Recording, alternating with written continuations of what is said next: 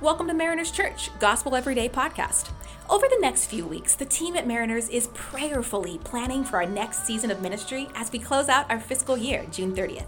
If you want to be a part of the vision God has given Mariners to inspire people to follow Jesus and fearlessly change the world, you can head to marinerschurch.org/give. Give through our Mariners app or click the link in the show notes to set up your one-time or recurring gift. Your support of the ministry at Mariners equips us to reach our world with the hope of Jesus and serve those around us in his name. Thanks for your generosity, and God bless you. Welcome to the Gospel Everyday podcast, following along with Mariners Church annual read. There is unlimited grace for us today, no matter what happens, because of who Jesus is and what he has done. This year, we're journeying together through the book of Proverbs in the pursuit of wisdom. So glad you're tuning in. I'm Steve Bingley, your host. So, we are in a series about words. Um, wisdom literature has so much to say about the tongue and how words affect us because they do. They do. And in, in the previous episode, we had a conversation about how words can hurt us in today's episode, we're going to look at the counterpoint and see the other side of the coin, namely that words can heal us, that words can bring us life. I mean, isn't this true? First, you know, words can bring life by giving insight. Words can give life to us by giving us knowledge and turn on the light bulb in our minds. I love this quote by Tim and Kathy Keller.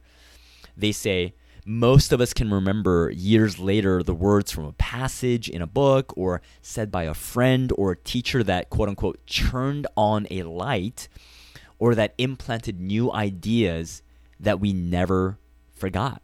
You know, I, I remember the first time someone asked me at the church that I'd grown up at, "Hey, do you know what the gospel is?" I said, "Yes, of course. It's it's that Jesus loves me." And this person said, "Yes, Jesus loves you, um, but do you know how he made you right with himself. And he said, I want to share with you something called double imputation. And I was like, huh? Is that a science? It's like, is that some sort of science medical term? What's a double imputation? And he said, well, here's what happens when someone places their trust in Jesus. All of their sins, which were placed on Jesus on the cross, are removed because Jesus took their sins. But all of Christ's righteousness, the perfect life that he lived for three and a half years, uh, fulfilling all the demands of the Old Testament law and those regulations. He perfectly fulfilled. And when we place our trust in Jesus, that's granted to us. His righteous life is credited to our spiritual account. And so it's a double imputation. He takes your sins and then you take his righteousness. So in this moment, when God looks at you, he sees you not for your sins, but Christ's righteousness. And I mean, oh my gosh, we're about to have a gospel moment right now on this podcast. But that completely changed my life.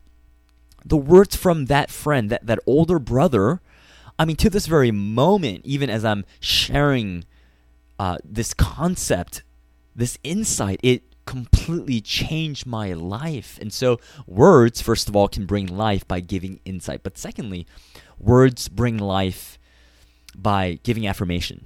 Tim and Kathy Keller, they say this. Uh, imagine an artist who does a painting. Does does she say, "I don't care that, you know, everyone else says it's it's trash. I like it." Well, if she is truly going to uh, take pride in her work, someone else will need to offer, offer words of praise for the art.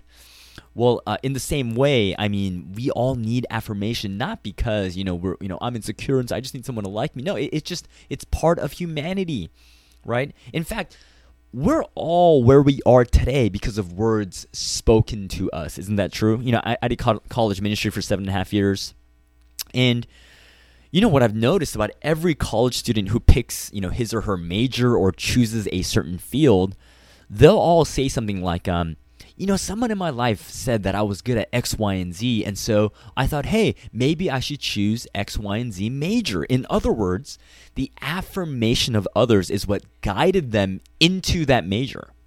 I mean, that's really remarkable, right? I mean, our, our culture today prides itself in expressive individualism, but if you think about it, it's really a collective affirmation that even guides and informs our expressive individualism. So, you know, I'm a pastor today largely because of the affirmation of the body of Christ. There were, you know, key older brothers and sisters who who pointed this out and said, "Hey, I, I see you going down this path." And so words um, bring life to us by first giving insight, but also by giving us aff- affirmation. This is exactly what we see in our passage today.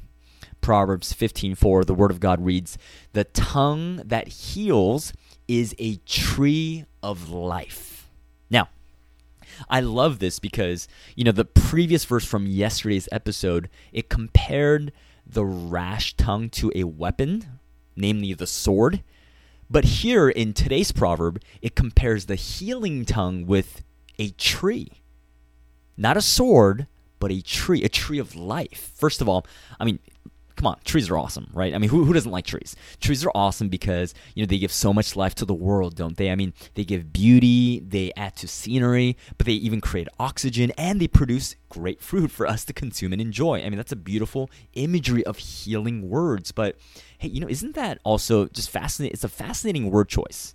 Tree of life. That's what a tongue that, he- a tree of life. I mean, doesn't that feel like a callback to the garden as if you know, the tree of life in the garden, which we were not able to consume uh, in the garden, but which we will in the new heavens and the new earth in eternity. But this tree of life can be temporarily experienced just even in a finite way here on the earth. How? By the power of a healing tongue. I mean, that's amazing. That is remarkable. But that's the beauty and power of a tongue that is used. Words that are used to affirm and give insight and give choice words at an appropriate time. It can be a beautiful, life giving thing. We see this in the very gospel, the good news of Jesus, don't we? Do you remember what John the author, um, you know, he wrote the fourth and last account of Jesus' life in the known as the Gospel of John. Do you remember what John calls Jesus? He actually calls Jesus the Word, the Logos. The Logos um, was a Greek concept in which it was, you know, the Greek people's version of the Jews' wisdom, right? So if if wisdom was this, you know, force in the world that um, people wanted to attain and believed it was powerful, the Greeks um, saw that as the logos, this this thing, this knowledge that um, was a for a driving force for how to understand how the world works. But John is saying, no, no, no, the logos, or wisdom, or the word, this thing that you're actually searching for is Jesus. And Jesus, he became flesh and dwelt among us, John 1 says, and we have seen his glory. And what's amazing is that he, Jesus, our precious Savior, he hung on not a tree of life, but after speaking beautiful words, he hung on a tree of death to literally give life to our souls. This is who our Savior is. And then he has given us scripture, words of life, to nourish our souls every day. And the Spirit of life reminds us what he has spoken to us. And we get to step into that and give life to others. So let's take a moment and just thank God for the Savior that He is to us, the words of life that others have given to us and spoken into us, and that we would be life givers to others through our words. Let's pray together. Jesus, help us to speak in a way that heals. That we would give a temporary, finite tree of life experience to those around us because God, you have spoken life in us and over us. We live in a culture that is angry and speaks rash words, but in a in a context where so much of what is said feels like swords, would we be bring words that feel more like healing? Help us to pursue that in Jesus' name. Amen. Thanks so much for allowing us to be a part of your day. Please be sure to subscribe and share. You can tune in tomorrow for fresh new content. And remember, no matter what happens, There is unlimited grace for us today because of who Jesus is and what he has done. For questions about service times and more, you can access all information about Mariners Church by downloading the Mariners app at your favorite app store, visiting the website at marinerschurch.org, or by finding us on Instagram, Instagram handle Mariners Church. Till next time, have a great day.